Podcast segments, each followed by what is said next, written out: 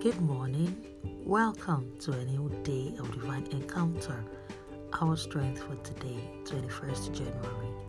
It's Psalms 28, verse 7. I'm reading the New Living Translation, and it reads The Lord is with all my heart. He helps me, and my heart is filled with joy. I burst out in songs of thanksgiving.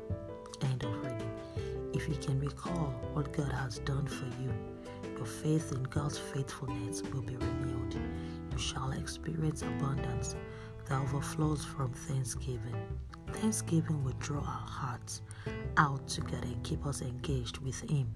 It will take our attention from ourselves and give the Spirit room in our hearts. Confess to yourself, Christ in me, the hope of glory. Blessings and shalom.